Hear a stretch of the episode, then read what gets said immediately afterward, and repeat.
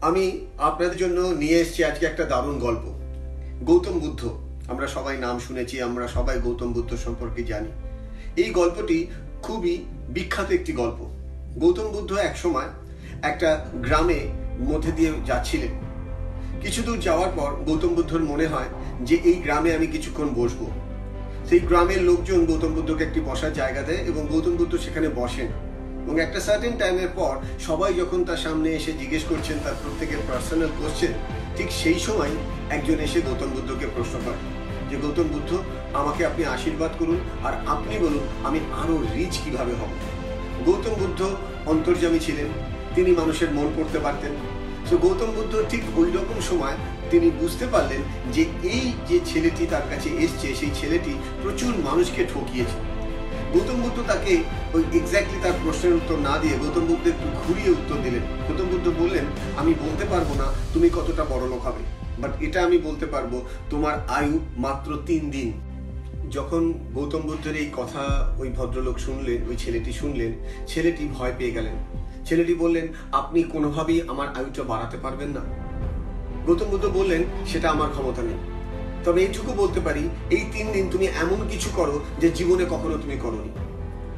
তাহলে হতেও পারে তোমার মধ্যে তোমার ওই চেতনা দেখে হয়তো অলমাইতি তোমার জন্য কিছু করবে।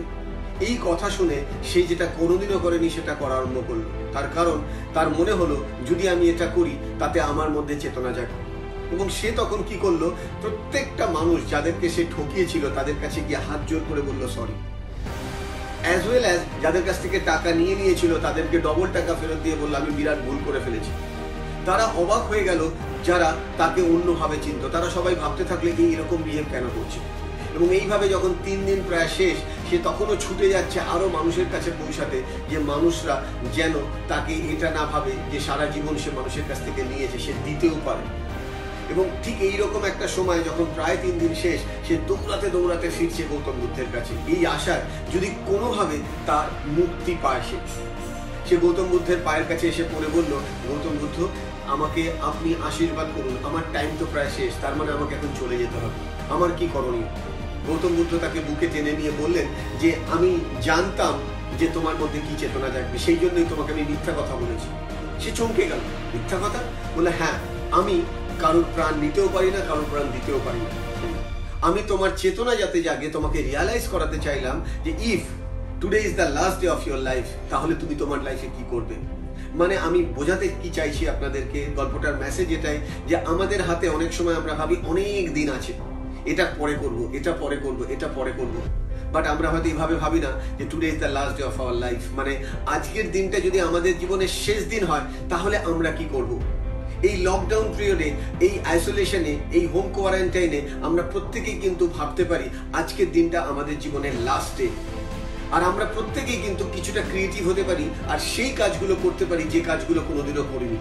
যেরকম নতুন করে একটা কবিতা মুখস্থ করা, যেরকম নতুন করে নিজের আরেকটা ক্রিয়েটিভ উইংস খোলা, যেরকম নতুন করে আরেকটা ল্যাঙ্গুয়েজ শেখা, ঠিক এইরকমভাবে নতুন অনেক কিছু শেখা যায়, যেটা অ্যাজ অব্দি কোনোদিনও করিনি।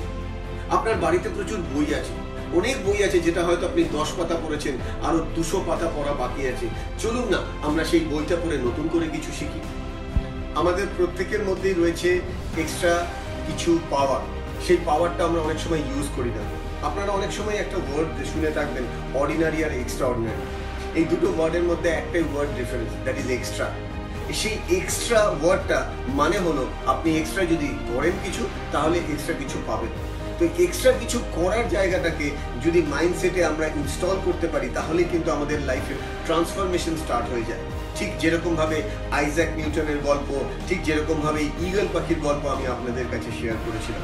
এগুলো সবই সত্যি ঘটনা। ঠিক এই ঘটনাটাকেও আপনি যদি এভাবে মনে করেন, আজকের দিনটা আপনার লাইফের সব থেকে একটা মেমোরেবল ডে আজকে আপনি এমন কিছু করবেন যা জীবনে কখনো করেন আর আমি জানি সেই বিশ্বাস নিয়ে আপনি যখন করবেন, আপনি নতুনভাবে ক্রিয়েটিভ হয়ে উঠবেন। নমস্কার এবং আমার এই মেসেজ আশা করা যায় আপনারও ভালো লাগবে এবং আপনিও আপনার বন্ধুদের মাধ্যমে ছড়িয়ে দেবেন যাতে তারাও উপকৃত হয়। Mrinal Chakraborty mental toughness trainer Kolkata.